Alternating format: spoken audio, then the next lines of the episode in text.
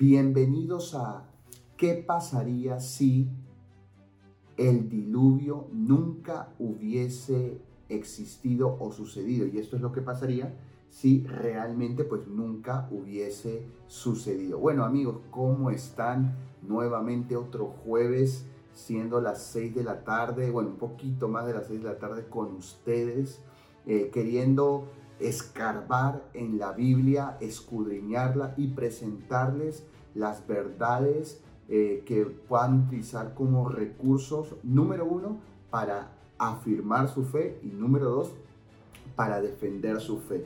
Y como dije, en realidad esta idea surgió porque eh, ya, eh, bueno, algunos meses atrás en, diferentes conversaciones que hemos tenido con jóvenes, otras personas, pues nos habían preguntado ciertas, ciertos cuestionamientos en las universidades o trabajo, conversaciones que al final llegaban a debates eh, y, justo a raíz de eso descubrimos que es súper importante también tener esos recursos para afirmar y, como le dije, poder defender nuestra fe, que al final eso es apologética porque eh, la palabra apologética significa defensa. Entonces, la defensa de nuestra fe, ¿no es cierto? Entonces, eh, bueno, pero arranquemos porque le hoy está realmente así, fuego, está fuego. Bueno, pero a ver, ¿cómo empezamos? bueno, ¿cómo empezamos? Yo creo que, este, que con ese tema acerca del diluvio, muchos, muchos tienen definitivamente en muchas preguntas. Es más, yo misma he tenido muchas preguntas en conversaciones anteriores, ¿no? Hace tiempo, como, ¿y por qué será cierto el diluvio? ¿Será que, que el diluvio fue realmente, o sea, universal, en pocas palabras? O cierto. O, o, sea, ¿será cierto, punto número uno?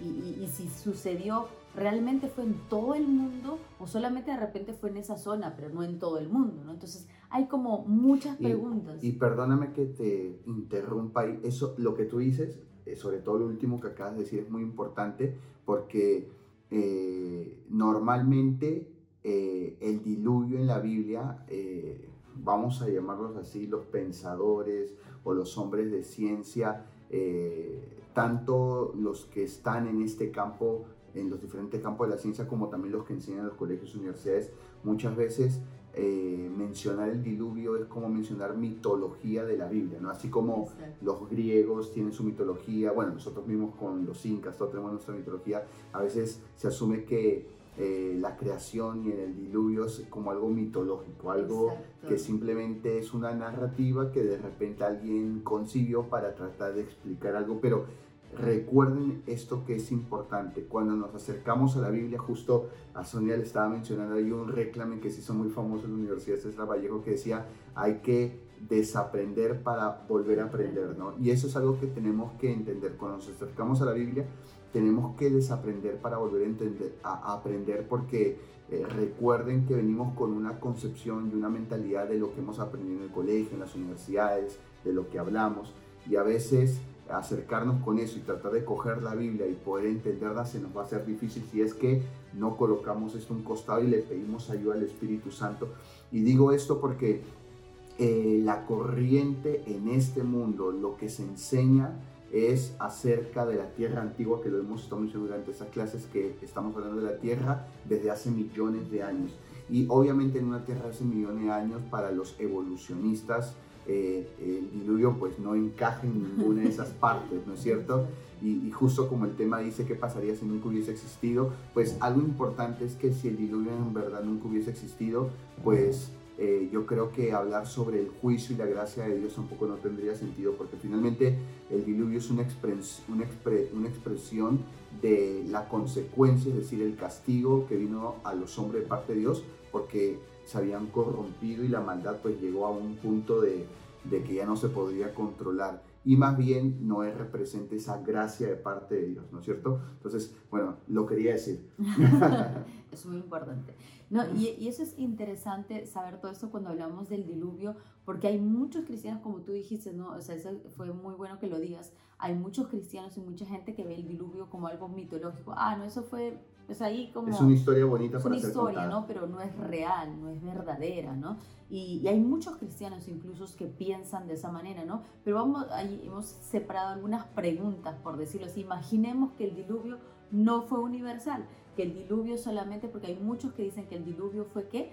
Fue local, que fue un cierta área, no ha sido a nivel de todo el mundo, no fue de todo el planeta Tierra, no, fue en cierta área nada más. ¿No? Ahora, vamos a hacerlo así, por decirlo, acá hay unas preguntas. Si el, diluvio, dice, si el diluvio fue local, imaginemos que el diluvio fue local, solamente en esa área, ¿no? No acá nada de por donde estamos, sino por allá. si el diluvio fue local, ¿por qué Noé tuvo que construir un arca? Pudo haber ido caminando. Y eso tiene mucho sentido. O sea, si el diluvio fue local, porque ¿qué necesidad había de construir una arca tan grande? O sea, si yo sé que va a haber un diluvio, Dios le pudo haber dicho, o es que Noé va a venir este, un diluvio, si es que comienza a caminar, corre, realiza tus cosas y corre y, sube a la montaña más alta. Que fue el caso, por ejemplo, de Lot, ¿no? que fue avisado. Exacto, exacto. ¿no? Entonces, Dios, de haber sido solamente local, Dios le hubiese dicho, sabes que desde una, prepárate y aléjate lo más que puedas porque en esta área específica voy a traer un diluvio, una inundación, por decirlo, un diluvio, ¿no?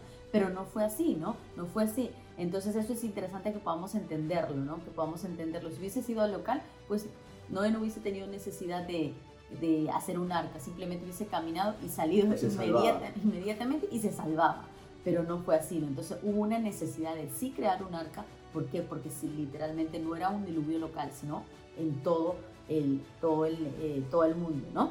Eh, otra pregunta también que justo tienen acá, ¿no? Otra afirmación, por decir, si el diluvio eh, fue local, ¿cómo pudieron las aguas subir 15 codos, ¿no? O sea, y eso es importante. Eso, eso, es muy importante, es uno de los puntos que me gustó mucho, porque si el diluvio fue local, cómo eh, pudieron las aguas subir 15 codos y 15 codos pues viene a ser entre 7 a 9 metros, ¿no? Sobre, dice, las montañas. Y esto lo podemos leer en el libro de Génesis, el capítulo 7, el verso 20, dice así, dice, 15 codos más alto subieron las aguas después que fueron cubiertos los montes. O sea, las aguas cubrieron todos los montes, los montes más altos, imagínate el Himalaya, el, Everest. todos los montes fueron cubiertos, pero no solamente ahí, cubierto al ras, sino que sobre eso dice 15, 15 codos, 15 codos más, o sea, 15 codos más 7 a 8, 7 a 9 metros más de altura. Por encima. por encima, o sea, no había forma, en pocas palabras,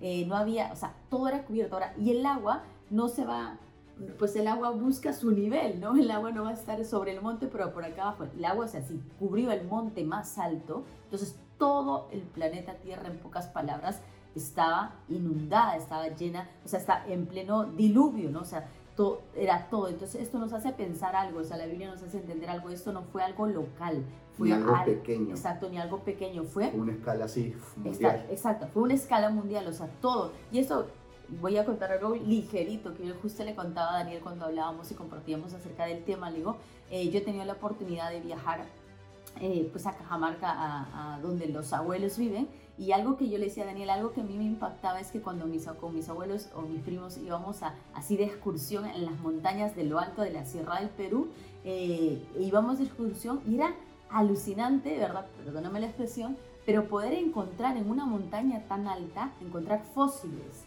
O sea, ¿me ¿Pero qué tipo de o fósiles? Sea, ostras, ostras fósiles. Fósiles marinos. ¿Me entiendes? O sea, fósiles marinos. o sea, yo decía, no hay forma que hayan llegado acá en esta montaña, igual que no hay mar, esto es la sierra del Perú. O sea, ¿cómo puede haber fósiles? Exacto, ¿cómo puede haber fósiles marinos acá? Y es más, mis primos lo tienen ahí, y mi hermano, si por ahí me está viendo, tenemos hasta fotos, no te las puedo mostrar, pero este, o sea, encontrar fósiles marinos en la montaña ahí, en plena sierra en la montaña, eso a uno dice, ¿cómo esto pudo haber llegado acá? O sea, ¿cómo? Y está fosilizado, o sea, ¿cómo? No, son vestigios de que hubo... Exacto, eso nos da a notar algo, simplemente, o sea, esto fue mundial. Entonces eso es muy importante que tú lo puedas entender. Esto no es algo que se inventó, no es una mitología, no, es, no fue el diluvio, no fue algo local, fue literalmente mundial. Todo literalmente hasta el monte más alto fue cubierto por las aguas, ¿verdad?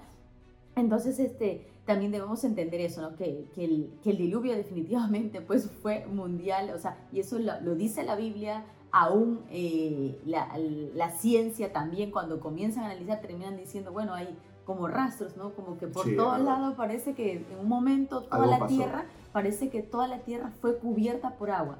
Y, uno tiene que decirle, bueno, díganlo como, es, como dice la Biblia, ¿no? O sea, fue un diluvio, ¿no? Algunos no quieren mencionarlo así porque entonces estarían afirmando lo que la Biblia dice, ¿no? Pero hoy queremos decirte que definitivamente el diluvio no fue local, sino que fue mundial, ¿ok? Y eso la Biblia lo dice, el Señor Jesucristo lo dijo y nosotros lo creemos. bueno, eso es súper importante. Lo que tú acabas de decir, de hecho, eh, nos ilustra mucho en contexto eh, la situación que estos hombres eh, vivieron en aquel momento, ¿no? Y, bueno, sí, y, algo, y algo más, ¿no? Que esto yo creo que hay algunas preguntas, no sé ustedes, pero yo también me lo pregunté en algún momento, era, ¿qué necesidad hubo, ¿no? De que Dios le dijera a Noé que también, o sea, colocara, o sea, dejara que, salvar en pocas palabras en el arca a las aves. O sea, yo decía, pues que las aves se pueden salvar, total, pueden ir volando. ¿Qué necesidad hay de que entren al arca? A buscar el, el pico más alto. Exacto. Yo decía, pues ¿qué necesidad hay de que entren al arca y sean salvadas? O sea, si ellas pueden volar, no les va a pasar nada, ¿no? Pero llegan, cuando uno lee la Biblia, uno se da cuenta y dice, wow, o sea, no había ni siquiera un monte donde ellas pudiesen reposar, o sea, no había nada donde ellas pudiesen en un momento descansar sus alas y, y reposar de estar vuela y vuela. Entonces, eso nos da a entender simplemente que era, era necesario, o sea, todo, ¿no? Todo ser vivo, ¿verdad? Todo ser vivo estaba en pocas palabras sumergido bajo, bajo esas aguas, ¿no? Entonces, eso nos da a entender que era necesario construir un arca, ¿verdad? Porque esto no era algo pequeño, era algo mundial. Y, justo lo que tú dices es súper importante. Y, algo que quiero añadir a lo que tú has dicho es que eh, para colmo, para colmo, el arca donde Noé, perdón, el lugar donde Noé construyó el arca eh, era, fue una región eh, montañosa. O sea, ni, ni siquiera fue una región este, o, una región a las orillas de, del mar, ¿no? Era una región montañosa por eso es que también la Biblia dice que la gente se burlaba, porque obviamente la gente diría, pero, pero ¿quién, o sea, ¿quién se le ocurre construir una embarcación pues en la montaña? A nadie, a nadie. Y, la gente por eso se le burlaba a Noé, pero Noé tenía la palabra de Dios. Exacto. Y él caminó en base a esa palabra. ¿no? Pero bueno, hemos hablado todo eso, pero ¿qué, qué tal si entramos así a profundizar más, verdad? ¿Y qué tal si comenzamos a ver quién era Noé? Eso es importante. Noé, Noé es eh, décimo en la línea desde Adán.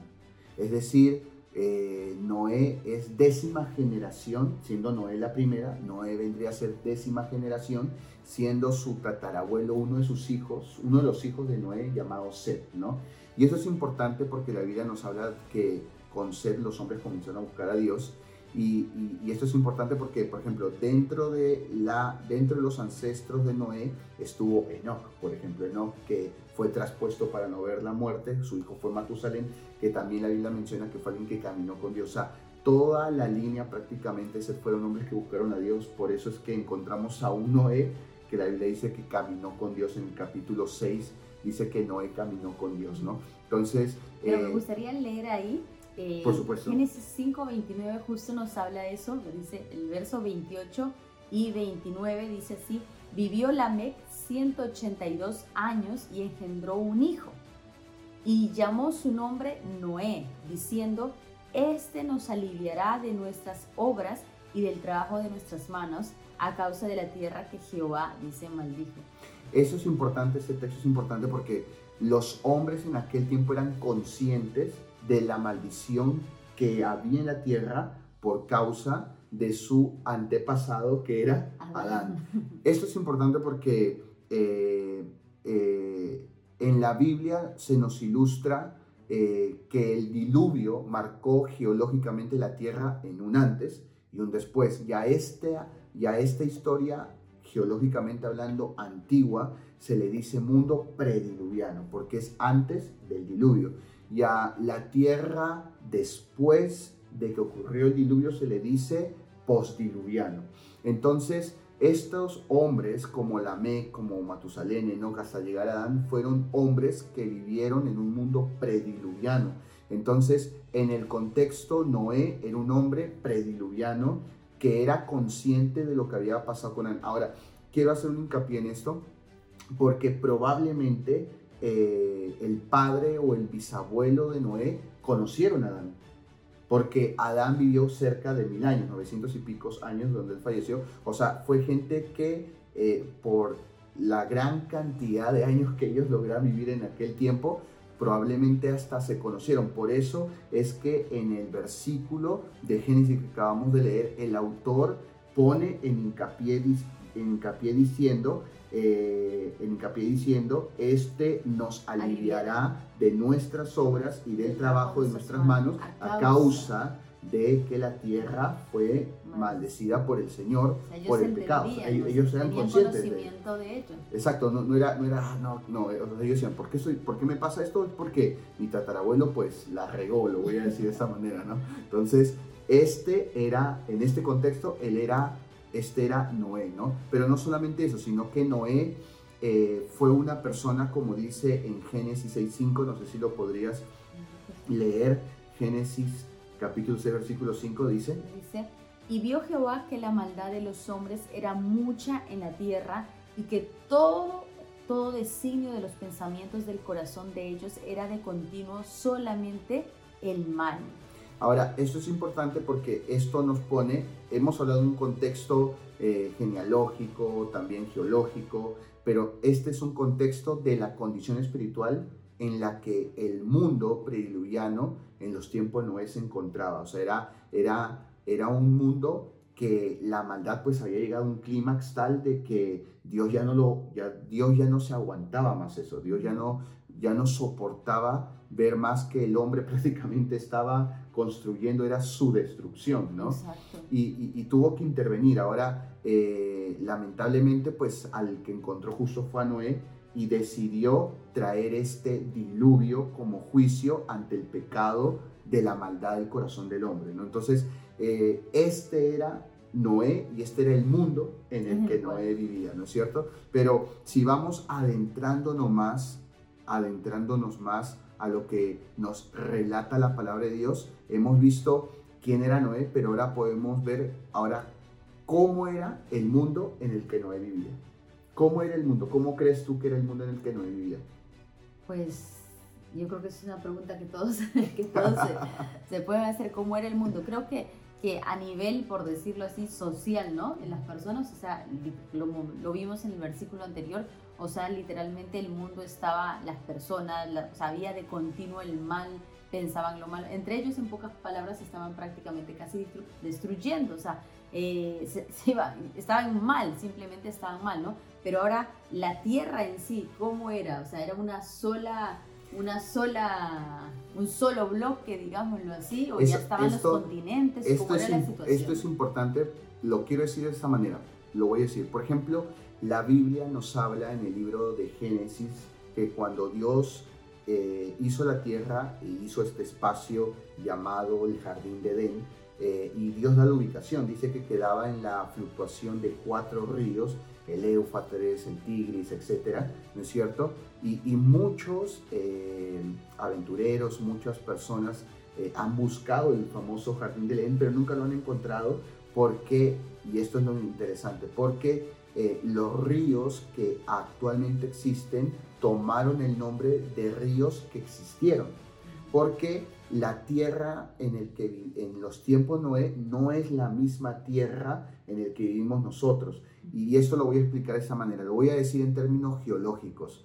Eh, entonces, eh, los geólogos eh, hablan de tres fases que tuvo el mundo. Y esto ellos lo han descubierto a través de los sedimentos, como Sonia dice, por ejemplo, eh, Sonia nos habla que en Cajamarca, que eh, sobre todo en la parte de montaña donde está la hacienda de, de, tu abuelo, han encontrado fósiles marinos. Esto es algo común en realidad, por ejemplo, en expediciones que han hecho en el Himalaya, sobre todo en el Everest, han llegado a encontrar barcos antiguos eh, prácticamente en la punta del Everest. O sea, o sea ¿quién, en, el, la palabra, o sea, ¿quién pone un barco allá? O sea, son barcos que se registran con 2.000 o 3.000 años de antigüedad. Y esto es algo importante porque nos da un vestigio de que algo pasó, o sea, cómo llegó la embarcación ahí. Y es lo que la Biblia dice, que el agua subió tanto que llegó a cubrir, o sea, cómo llegaron las cosas ahí, cómo se han podido descubrir en montañas, eh, como Sonia también nos decía, no solamente ocurrió en Cajamarca, o sea, en todo el mundo donde hay montañas se han encontrado eh, fósiles marinos, etc. Es más, por ejemplo, fósiles de, de grandes animales marinos se han encontrado en regiones montañosas. Esto no es esto, esto es algo que donde la tierra misma nos está enseñando que algo sucedió. Entonces, basado en esto, los geólogos separan tres segmentos eh, eh, de que tuvo la Tierra. El primero es llamado Rodinia o, llamado también como supercontinente original. Probablemente este fue el continente, eh, este fue el continente del mundo de Noé, del mundo de Noé.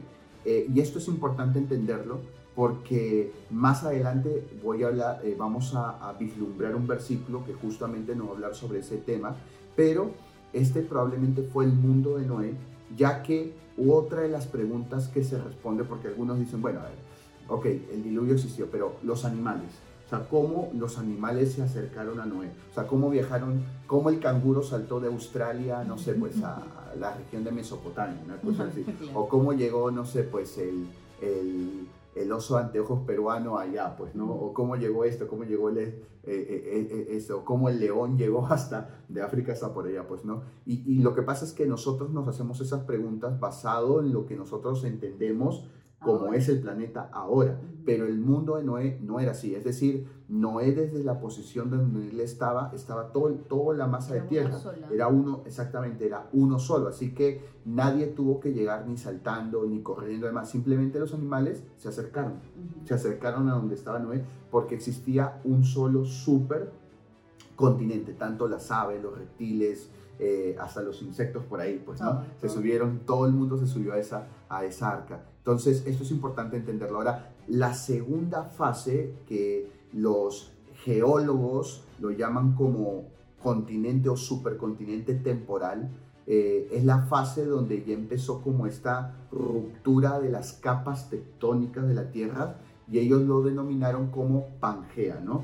Eh, esto es importante. Gea eh, viene la palabra, eh, de la palabra griega que significa madre tierra, también lo hemos, hemos escuchado bastante, y, y, esta, y este pan eh, viene también de otra palabra griega que significa división, ¿no es cierto? Entonces, significa que esta madre tierra empezó a dividirse, entonces por eso es el nombre Pangea, ¿no es cierto? Que es este supercontinente temporal, de repente lo han escuchado en, el colegio, en la universidad se, se, habla mucho sobre Pangea, ¿no es cierto? Entonces, eso es importante entenderlo y probablemente este Pangea fue el continente que quedó después del diluvio. Cuando las aguas se comenzaron a retirar, quedó esta especie de continente que, esta especie de continente que empezó ya como a mostrar eh, separaciones de las capas tectónicas, ¿no es cierto? Pero no se quedó allí. Después vino un, una tercera fase, pero antes de entrar a esta tercera fase que vendría a ser ya el mundo moderno con, con la organización en continentes como lo conocemos, hay un texto en la Biblia que está en Génesis capítulo 10 versículo 25 que me gustaría que puedas leer. A Eber le nacieron dos hijos. Uno de ellos se llamaba Pele porque en sus días la tierra se dividió su hermano se llamaba Joctán. Bueno, la Biblia yo creo que es exacta.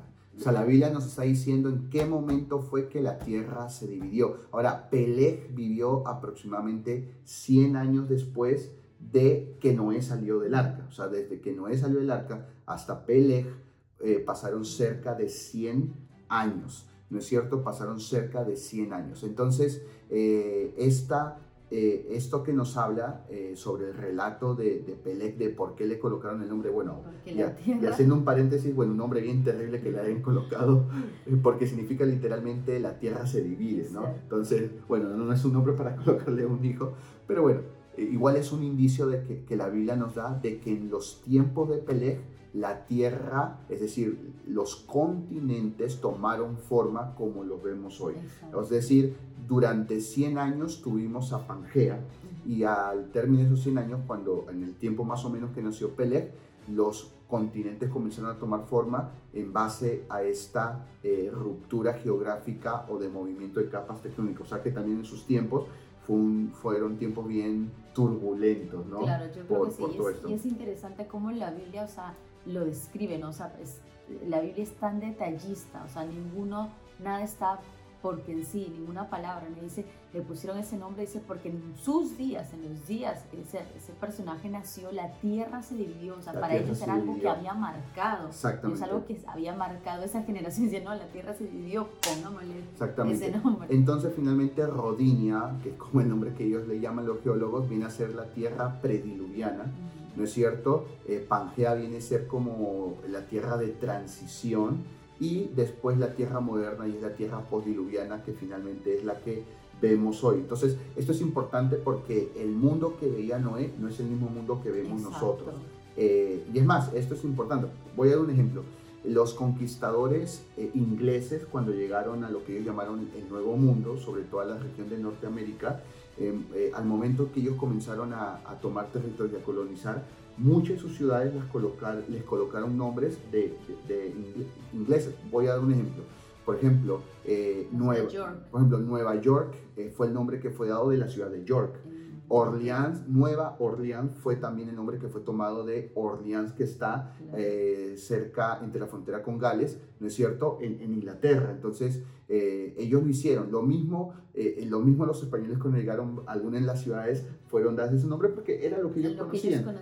Lo mismo sucede, por ejemplo, los cuatro ríos que fluctúan, que habla del Génesis, que supuestamente rodeaban al jardín del Edén, después que el hombre salió del arca, el segundo postdiluviano, sus hijos comenzaron, eso es importante, los hijos de Noé y sus generaciones comenzaron nuevamente a nombrar cosas claro. porque eh, eh, en base al mundo que ellos habían conocido, ¿no es cierto? Entonces, esto es importante, por eso es que nunca han dado con, con el jardín del Enio, con ciertas cosas, porque estamos hablando de una tierra que era totalmente diferente para ellos, ¿no? Inclusive hasta para los animales que vivían en, aquel entonces. Pero bueno, sigamos, eh, sigamos avanzando, eso está súper bueno. Y ahora lo importante es, eh, bueno, ¿cuál es la fecha del diluvio? La, creo que la semana pasada lo mencionamos un poquito. ¿Cuál es la fecha del diluvio? Porque recuerde que los evolucionistas nos hablan de uh, millones de años, millones de años pero recuerde que la Biblia tiene aproximadamente cerca de 6.000 años en realidad. Y esto es importante entenderlo porque ¿cómo contamos generacionalmente? Recuerde que una generación tiene un aproximado entre 40 y 60 años, entonces eh, la, la, Biblia nos habla de generaciones. La Biblia habla sobre eso sí, porque una de las cosas que la Biblia más menciona son las genealogías, ¿no? desde Adán hasta tal, desde esto David, desde Jesús. Y es más, la, prácticamente la, la última genealogía mencionada en la Biblia es la de Jesús, ¿no es cierto? Entonces, desde Jesús hasta nuestros días se contemplan cerca de 2000 años, ¿no es cierto? Entonces, eh, ¿cuál es la fecha del diluvio? ¿ya? Y sobre esto también nos dice algo Génesis capítulo 11, versículo 10. Dice, estas son las generaciones de Sem. Sem, de edad de 100 años, engendró a Arfaxad dos años después del diluvio. Exactamente. Ahora, esto es importante, estas son genealogías. Eh, es importante porque desde Adán hasta Noé probablemente ocurrieron un poco más de mil años. Entonces recordemos que Sem, que era uno de los hijos de Noé, Noé, que nos habla que Sem comenzó a engendrar cuando él tenía cuántos años? 100. 100 años. Y este, comenzó a engendrar al primero hijo, ¿no? Dos años después del diluvio. El verso 11 incluso dice, y vivió Sem después de que engendró a Arfaxdad, dice 500 años y engendró hijos e hijas. Esto es importante porque así es, o sea, la Biblia en realidad es tan exacta porque la Biblia nos menciona los tiempos. O sea, desde, desde Adán hasta Noé fue un poco más de mil años. cuando terminó el diluvio, eh, a la edad de 100 años, se tuvo su primer hijo. Fue, esto ocurrió dos años después, del diluvio. O sea, la Biblia es muy específica. Entonces, basado en el conteo que esté en la Biblia, y, y, esto es importante, la Biblia como libro de historia universal, porque en realidad es así, ¿no es cierto? podemos comenzar a hacer un conteo. Entonces, si nosotros ya tomamos este conteo como referencia eh, tan exacta, que es lo que la Biblia nos muestra, entonces, y vamos en retroceso, ¿no es cierto? Entonces, de nuestros días hacia Jesús son aproximadamente 2000 años. Estamos hablando de un periodo después de Cristo. Ahora vamos a un periodo anterior a Cristo. Entonces, si contamos a eso, podemos contar que desde la construcción del templo de Salomón hacia los días de Jesús, probablemente ocurrieron cerca de 967 años, ¿no es cierto? Si vamos un poquito más atrás desde, eh, desde Salomón, más o menos como hasta Abraham, que fue el primer patriarca, fueron cerca de 430 años. Recordemos que hubo un periodo perdido de 480 años, que fue el periodo de silencio, que fue el tiempo en que los israelitas estuvieron como esclavos en Egipto, ¿no es cierto? Entonces ahí vamos sumando años. Si retrocedemos hasta prácticamente cuando salieron del diluvio, hay otro porcentaje de años. Entonces probablemente el diluvio, eh, el diluvio global tuvo lugar 2304 años 2304 años antes de Cristo. Y si contamos desde nuestros días, está situado en 4285 años desde nuestros días hacia que ocurrió el diluvio. Ahora, quiero hacer una acotación que creo que no dijimos al principio. La Biblia nos dice exactamente que era Noé de cerca de 500 años cuando Dios lo llamó y empezó a construir el arca. Y cuando el diluvio comenzó a caer, Noé tenía ya 600 años. O sea, ¿cuánto tiempo duró Noé construyendo el arca? 100 años duró construyendo el arca. Entonces, eh, esto lo menciono porque la Biblia sí nos da años, sí nos da fechas, sí nos da periodos de tiempo. ¿no?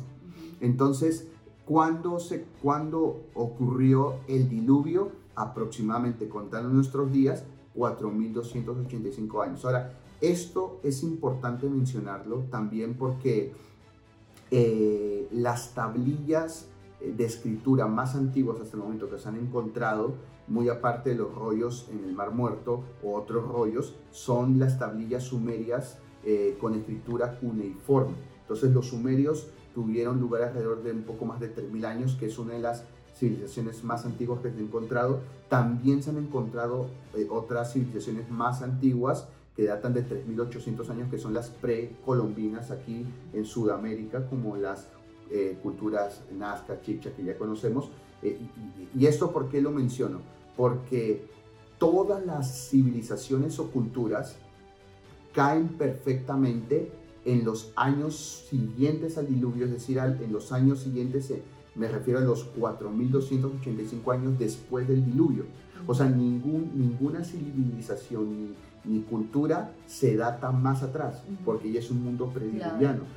Estamos hablando de la, de la Sumeria, egipcia, Grecia, babilónica, que es una de las más antiguas también, ya que la, eh, la primera civilización real del cual nos habla la Biblia es de la babilónica, que fueron los que construyeron la torre de Babel, ¿no es cierto? La hebrea, que es de las más antiguas de la tierra y que, fue, que es el pueblo que Dios escogió, las mismas culturas acá eh, en Sudamérica, etc. Entonces, todas las culturas o grandes civilizaciones o imperios históricos no, eh, no tienen lugar más allá de los 4.285 años. O sea, eh, sin lugar a dudas, la misma historia corrobora que todo calza perfectamente históricamente y no como los millones de años que nos mencionan los evolucionistas, porque si no fuese así, entonces ¿por qué no han encontrado vestigios de culturas eh, prediluvianas y eso no, no, no, se ha encontrado en ningún lugar? ¿no? Eso es muy cierto todo lo que acabas de decir y wow, qué, qué, tremendo poder saber, tener esos datos y poder entenderlo. Creo que de esa manera uno puede, creo que el entender, ¿no? La tierra pre, eh, como era antes, durante y después nos da una idea más clara. Podemos, oh, ahora entiendo, ¿no? Ahora entiendo cómo sucedieron las cosas, ¿no? Ahora, hay una gran pregunta que todos, todos se hacen, ¿no? dicen, ¿de dónde salieron las aguas del diluvio. Bueno, de arriba, de abajo, los Esta pregunta es de las más importantes porque una de las grandes controversias entre los evolucionistas, creacionistas, eh, que son las dos corrientes más fuertes, ¿no? Porque los demás que mencionamos al principio, como los de las teorías del caos, etcétera, esos son más como eh, los extras, pues, ¿no? Pero en realidad las dos corrientes que continuamente paran debatiendo y conflictuando entre, entre sí, eh, los evolucionistas, esa es como la, esa es la cuestión que ellos les raya. Dice, bueno, pero, ok, ok, supongamos que, la, que el diluvio fue real, o sea, ¿de dónde salió tanta agua? Exacto. O sea, ni, ni siquiera, es más, ellos dicen, eh, ah, por ejemplo, si se derriten todos los, los casquetes eh, polares, los icebergs, y la Antártida, por ejemplo, perdiera toda su masa de hielo, o sea, de hecho, el nivel del agua subiría eh, hasta 100 metros, pero, no sería lo suficiente para cubrir la montaña más alta, ¿me entiendes?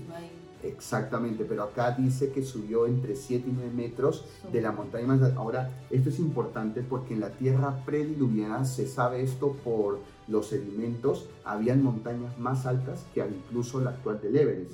O sea, habían montañas más altas, inclusive algunos piensan que habían montañas que superaban los 12.000 a los 15.000 kilómetros, a diferencia del Everest que tiene 8.000 y pico metros sobre el nivel del mar. O sea, imagínense, y que la Biblia diga que, supongamos, pongamos un punto medio, no sé, este, 12.000 metros sobre el nivel del mar, la montaña. O sea, la Biblia dice que era entre 7 y 9 metros por encima, de eso. O sea, así, así sea que hayan corrido a buscar eh, seguridad en algún lugar, no, no, no había, no, no la habían encontrado. Entonces, basado en eso, ¿Qué es lo que nos dice Génesis capítulo 7, versículo 11? Dice, en el año, escuchen bien, dice, en el año 600 de la vida de Noé, en el mes segundo, a los 17 días del mes, aquel día fueron rotas todas las fuentes del grande abismo y las cataratas de los cielos fueron abiertas.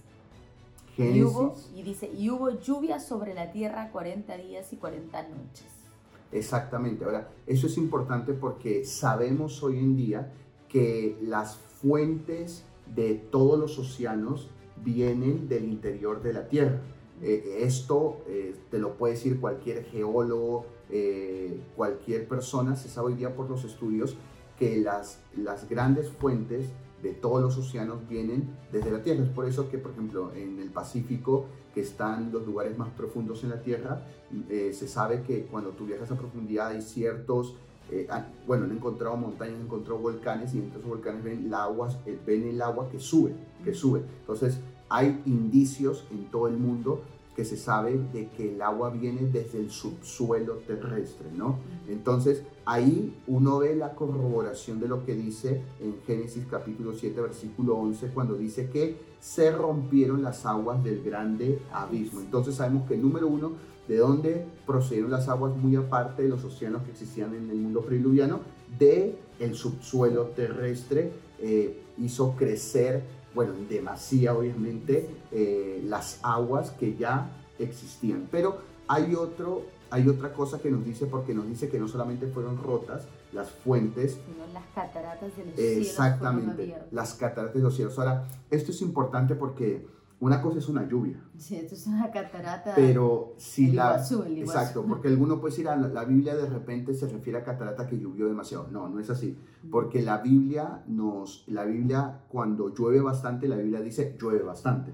Por ejemplo, cuando la Biblia habló de sequía después que hay una gran lluvia, lo dice, que hay una gran lluvia. O sea, Dios es tan específico porque incluso cuando lo leemos acá, dice, o sea, específica, en el año 600 en el mes segundo, a los 17 días del mes. O sea, cuando Dios es tan específico, cuando dice catarata, se refiere literalmente a cataratas. No, no fue una lluvia, no fue que las nubecitas comenzaron a soltar lluvias, no fue eso. Exactamente. abiertas literalmente, dice las cataratas de los cielos. Si no fuese así, eh, la Biblia lo mencionaría, diría, eh, ocurrió una gran lluvia. Esto lo digo porque para entender la segunda parte tenemos que entender que no fue una gran lluvia, no fue una, una tormenta así con, con relámpagos, no, no, no, fue literalmente las cataratas de los cielos. Ahora, eh, para explicar esto vamos a ir a Job capítulo 26, versos 7 al 8, pero antes de poder decirlo, es importante citar que por qué tomamos esta referencia, porque Job cronológicamente, la Biblia, el orden de los libros actuales, no está en un orden cronológico, está en un orden eh, de conjuntos de libros, ¿no es cierto? Pero en un orden cronológico. Si colocáramos la Biblia en un orden cronológico, el libro más antiguo de la Biblia es el libro de Job, ya que Job es el único libro, libro en la Biblia prediluviano, es decir, antes al diluvio. Y valga la redundancia, Job también está dentro de la genealogía de Seth. Y valga la redundancia, ¿quién pertenece a la genealogía de Seth? Eh, Noé, ¿no es cierto? Entonces, eh, algo nos relata Job que en sus tiempos él observaba algo. Ahora sí lo puedes leer.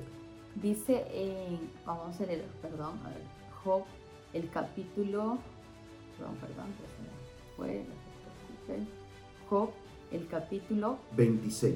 El capítulo 26.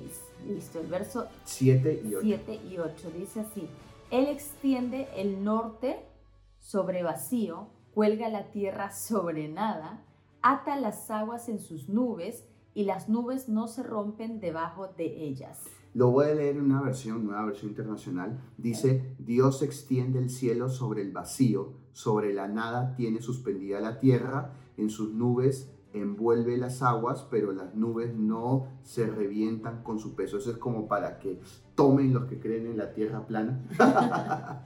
Miren, algo que es súper increíble es que aquí Dios ya nos está hablando del espacio, porque dice que Dios cuelga la tierra sobre la nada, sobre el espacio.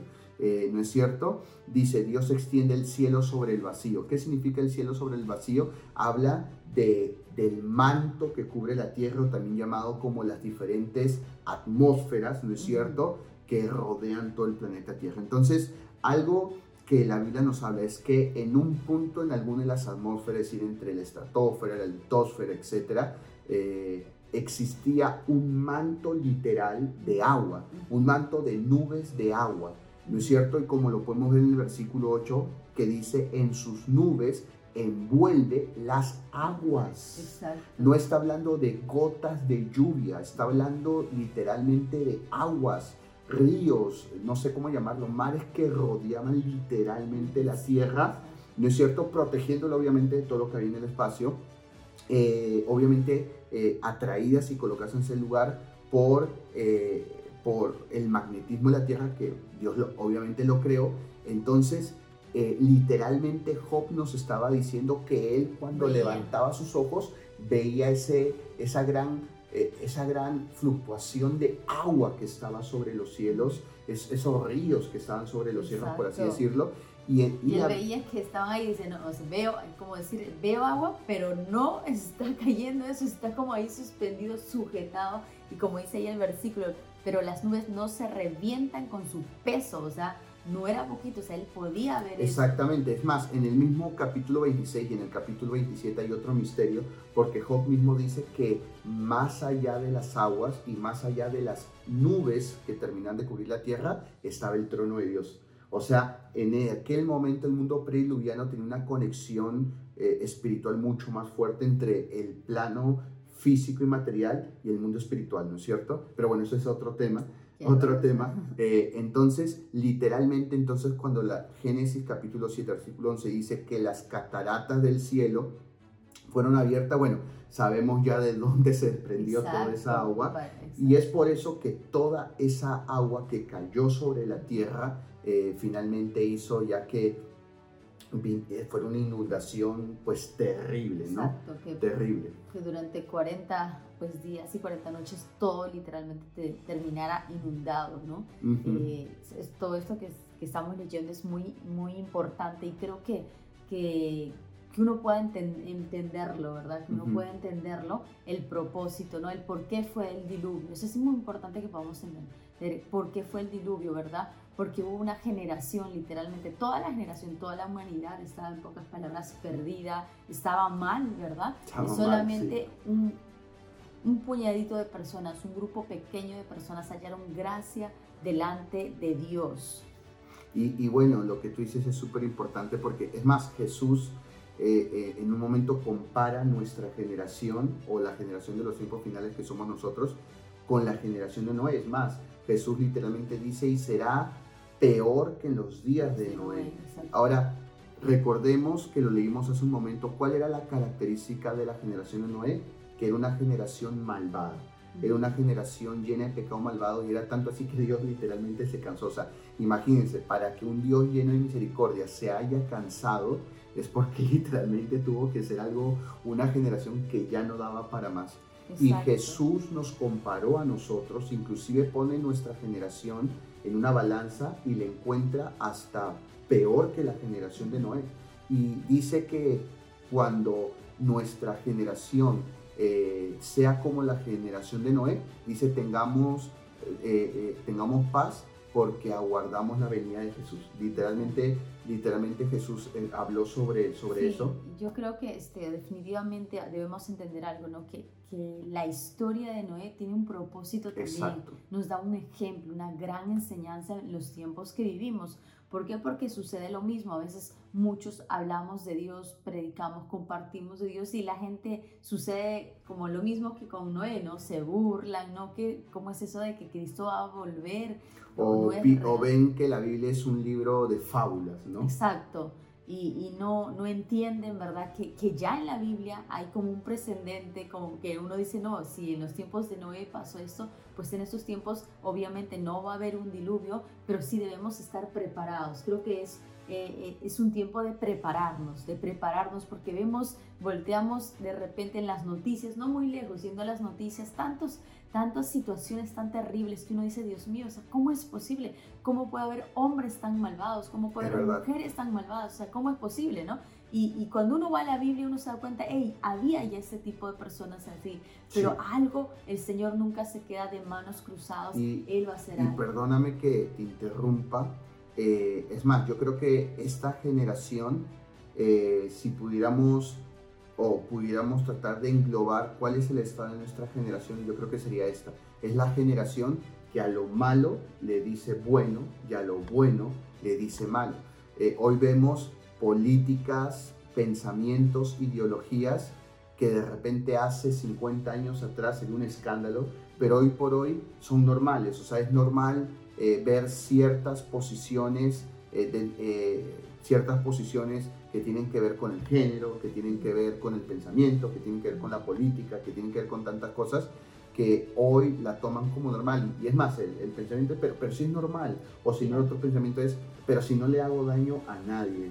O la famosa tolerancia, no hay que ser tolerante. Y es más, he escuchado muchos cristianos que hablan justamente de ser tolerantes, porque Dios es un Dios de amor. Y algo que debemos entender es que sí, Dios es un Dios de amor, pero la Biblia sí dice que, que ese Dios de amor castiga el pecado, lo aborrece, pero la Biblia dice que el Padre que ama al Hijo corrige. Entonces, Dios es un Dios de amor, pero Dios aborrece el pecado. Y así pasen 100 años, así pasen 200 años, así seamos mucho más modernos, pecado seguirá siendo pecado y Dios seguirá aborreciendo el pecado. Entonces, hoy queremos decirte que la generación de Noé prácticamente nos ilustra eh, dos cosas importantes o tres cosas importantes. Número uno, la generación de Noé eh, es, eh, es, es, un, es, es un prototipo de la generación actual y de la maldad que existe en el corazón del hombre, que es, que es mucho peor que en los mismos tiempos de Noé. Número dos, la Biblia dice que cuando Dios escogió a, Noé, a Noé, perdón, la manera en cómo la Biblia lo llama, dice, y Noé halló gracia delante de los ojos de Dios. Entonces, Noé representa el tiempo de gracia en el que estamos viviendo. Es decir, Dios se, Dios se comprometió a no volver a enviar un diluvio, pero vemos que hay otros tipos de juicios. Inclusive lo que estamos viviendo como nunca las naciones han cerrado y aunque nuevamente poco a poco se está abriendo, pero parece que las noticias no acaban, ¿no? Como parece que vamos de mal en peor, se habla de grito y de rebrote, de otras pandemias, bueno, de rumores de guerra que, que son ahorita más latentes, entonces eh, vemos tantas cosas que Jesús las habla en Mateo capítulo 24, ¿no es cierto? Entonces vemos que estamos en este tiempo de gracia y el arca, el arca es un prototipo de la iglesia de Jesucristo, porque la iglesia de Jesucristo es el arca donde muchos por esa gracia van a ser salvos como, como dice la palabra, aquellos que creen, aquellos que creen. Entonces, queremos hacerles una invitación a aquellos que nos están oyendo, de repente te pasan enlace, nos ves por primera vez, o de repente ya conoces a Jesús, tienes ahí un tiempito, pero de repente sientes inseguridad en tu fe y de repente dices, no, pero ¿será que soy salvo, no soy salvo?